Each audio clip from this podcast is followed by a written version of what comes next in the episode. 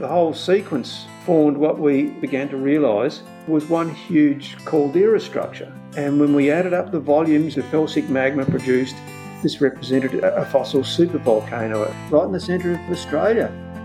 Welcome to the rocks beneath our feet. In this series, five geologists talk about their years devoted to working for the Geological Survey of Western Australia, from understanding early life to the tectonic processes that shaped our planet and making the maps that unearth our understanding of Western Australia's geology. They reveal their shared passion for discovering the stories in the rocks beneath our feet.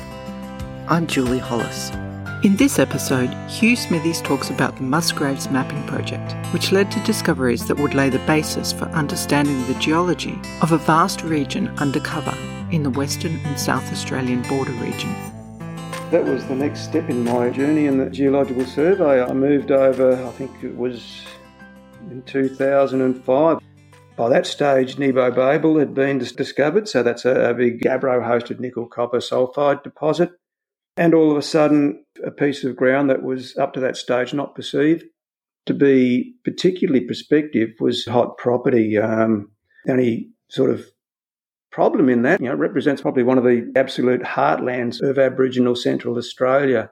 And so the opportunities for companies to get in were very limited. But nevertheless, from a purely geological perspective, it was clearly important that we got in there and we tried to understand what the region represented for us, not particularly from the economic perspective, but from the pure scientific perspective. The Musgraves, we always suspected it was a pivotal part of the Proterozoic evolution of Australia.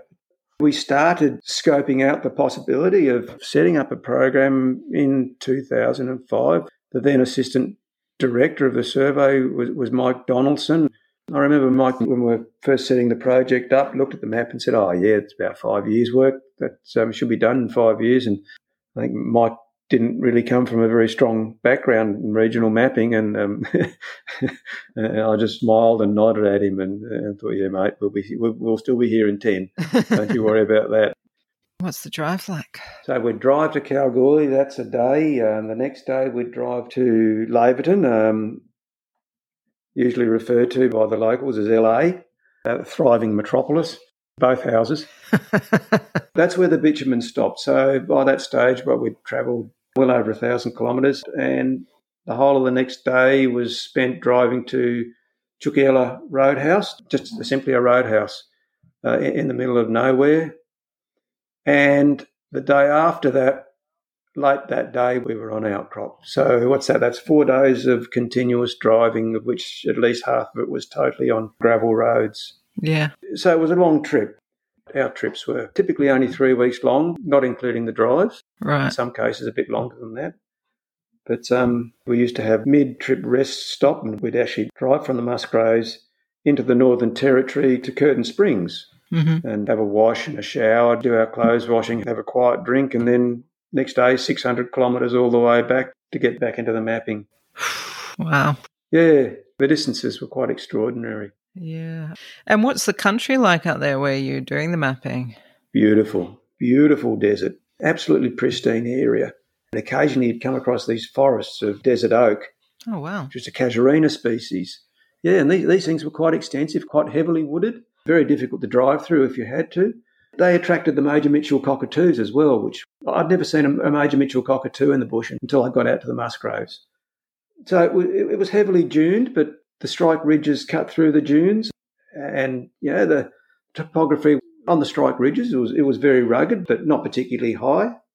You know when you get those granite koppie outcrops, beautiful rounded granite tors forming koppies with fig trees in the midst of a sort of hidden mm. hidden in amongst sand dunes. Wow.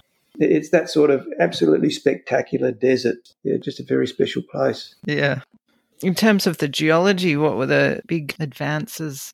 What we had was the 1300, 1330 calc alkaline, the Wankanki super suite. This was a 1300 arc sequence. It had a very, very classic Phanerozoic calc alkaline arc, continental arc, in fact, signature to them. That was a relatively new discovery, but I think more than that was how unusual the much more voluminous sort of 1180 to 1220 million year old Pitjantjatjara super suite group of rocks were. Know, it was always recognised that there was a suite of Charnockitic rocks out in the Musgraves, but the true relevance of those, the implications of those being there, was really brought out by our work out there. These things were essentially a group of A-type granitic magmas, particularly enriched in phosphorus and titanium, but they, uh, they included a, a, group of orthopyroxene-bearing Monzogranitic uh, to syeno-granitic rocks. It was primary orthopyroxene, so these represented true Charnockitic intrusions and the compositionally directly related to the greater number of rocks that didn't have orthopyroxene. These are biotite, in some cases hornblende biotite bearing granodiorite, more commonly Monzogranitic rocks. Mm-hmm. These things were highly voluminous, on, on average, very anhydrous, extremely high temperature rocks, and they were isotopically very, very primitive, very radiogenic neodymium hafnium isotopic signatures. In fact, I think they probably still represent one of the most juvenile components of sort of mid Proterozoic Central Australia. Mm-hmm. These things related basically back to a very, very primitive source at about 2 billion years. Mm-hmm. Chris Kirkland had joined the Geological Survey by that stage. He spent a lot of time out there. He was dealing with the geochronological and isotopic side of the project. And so this is where Chris came up with the concept of this two billion year old Mirning Ocean that we now believe probably separated the Western Australian, North Australian, and South Australian cratons beginning at around two billion years. Right. We were working at that stage alongside the South Australian Geological Survey, uh, looking at their part of the world, and with Adelaide University, in particular, Dave Kelsey. And again, we had one of these collections of really interested and really exciting geoscientists. It basically turned out that what the Pitjantjatjara Supersuite represented ended up being probably the world's largest ultra high temperature metamorphic terrains. Mm. We're looking at pressures of five, six kilobars, maybe even lower and at temperatures in excess of a 1,000 degrees. Yep. This event persisted for upwards of 40 million years. Mm. And the only way we could reconcile that high heat flow over such a wide area for such a long time at that stage, is we sort of thought of it as if the rigid Archean, deep Archean keels that underlay the Western Australian craton and the North Australian craton and the South Australian craton, when these things converged, they couldn't completely converge. And So they always left this window of thin, two billion year old, dominantly mafic crust that just sat there and stewed. Right. And all of the mantle upwelling was channeled by these keels into this collective hotspot that just underwent hell for 40 million years. so that was quite an extraordinary geological slant. Mm. To the Musgraves. Of course, on top of that, we had the Warakurna event at 1070. The more famous manifestation of that is the Warakurna Large Igneous Province. You get the dolerite dikes that cover the, a vast area of central Australia. But it also produced quite a thick series of basalts and, and intercalated dacitic to rhyolitic volcanics. Mm-hmm. And these things were, in most cases, beautifully preserved, flat lying volcanic and volcaniclastic sequences. Now, a lot of these things were ignimbrites, rheomorphic ignimbrites. They show an absolute wealth of beautiful volcanic textures. It's just a, hmm. a volcanologist's absolute dream. And also a geochemist's dream as well. It turns out that, again, really high temperature A type felsic volcanics, the mafic sequence, they were asthenospheric, broadly tholeiitic compositions. The whole sequence formed what we, after a while, we began to realize was one huge caldera structure. Right. And when we added up the volumes the felsic magma produced, some of the specific layers exceeded what was required for them to be interpreted as the result of supervolcano er, eruptions. Yeah. This represented a fossil supervolcano, so 1,040 to 1,070 million year old fossil supervolcano right in the centre of Australia. when Chris did all of his magic with the zircons, it turned out that some of these felsic volcanics were absolutely crowded with antecrysts, so zircon crystals that were more or less genetically related to the same magmatic system. But if you follow that logic, it meant that not only was this a supervolcano, but it represented one of the longest lived supervolcanic systems that the world's ever known. Hmm. And, and on top of that, when Chris did the oxygen isotopic work on the zircons, they're characterized by really light oxygen, which is typical of caldera systems. Mm. So it was one of the largest light oxygen systems known of. You know, we're talking about Yellowstone size things. Yeah. So, yeah, it's just, just amazing. The 1180 to 1220 million year old Pitjantjatjara supersuite represented quite an extraordinary metamorphic environment.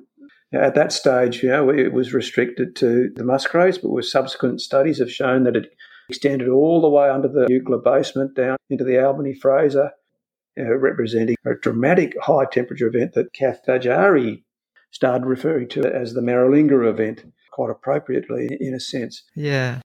That was really neat. And at that stage, Cath was endeavouring to sort of produce our first remotely sensed geophysical regional map. This is our first real foray into the world of mapping undercover using the available geology and as much remotely sensed data as we can get. The real gem of that project was to put down a series of stratigraphic holes. That just emerged to be a, an amazingly successful project that just added so much information in terms of what underlies that huge area of southeastern Western Australia and southwestern South Australia that's just covered by the Eucla basement. Mm. We basically established that it shared a history very much like the South Australian part of the, the, the Musgraves and the Western Australian part of the Musgraves. A lot of the rocks there were, again, isotopically rooted in Chris Kirkland's two billion year old Mirning ocean. Right. That we could relate, based on the ages, the isotopes, and the geochemistry, what we could relate to a series of closing oceanic arcs. We had everything there from real classic Phanerozoic calc alkaline basaltic units to a series of beautiful shoshonitic intrusions. On top of that, we had the Pitjantjatjara supersuite again, this, this 1180 to 1200 million year old ultra high temperature metamorphic terrain, again, which led us to suggest that that part of the connection between Western Australia and, and, and South Australia had never been allowed to go to completion. Right. Uh, against the actual Archean buttress of the Western Australian craton, we, we had preserved quite quite correctly, I think, was interpreted as an ophiolite complex. Mm-hmm. Another one of these areas where it just had so much and still does probably so much to offer in terms of geological discoveries. It seems pretty impressive on the basis of almost no outcrop. Absolutely. And what that project showed us was how, with a really good geophysical interpretation, with limited and in some cases virtually no outcrop input, but with just a bit of diamond drill hole control, how much information you can ultimately get in these regions of Western Australia, of South Australia, of, of Northern Territory and Queensland, these vast regions that are almost entirely covered by younger sedimentary basins. If your intent is to investigate the basement rock and the basement rock prospectivity. A lot of our geological enterprises now are set up along these lines. In a sense, it probably formed the basis upon which the whole national drilling initiative that's now operating. And returning to the Musgraves ultra high temperature metamorphic zone that extends south toward the Albany Fraser orogen. It was quite interesting. We, we explained this to the traditional owners and we showed them the, uh, the aeromagnetic signatures where these, what we refer to as hot rocks, disappeared under the regolith. And they were absolutely fascinated because it, it just so turned out, you know, I'd say coincidence, they say it was always meant to be. It just so turned out that some of their dreaming trails followed the buried trails of these really hot rocks. their dreaming explained these things in terms of the passage of hot things. Oh, wow. Yeah, it was spookingly coincidental. You've been listening to The Rocks Beneath Our Feet. You can discover more about GSWA by visiting dmp.wa.gov.au forward slash GSWA or find GSWA on LinkedIn and Facebook. If you like what you've heard, give them a follow.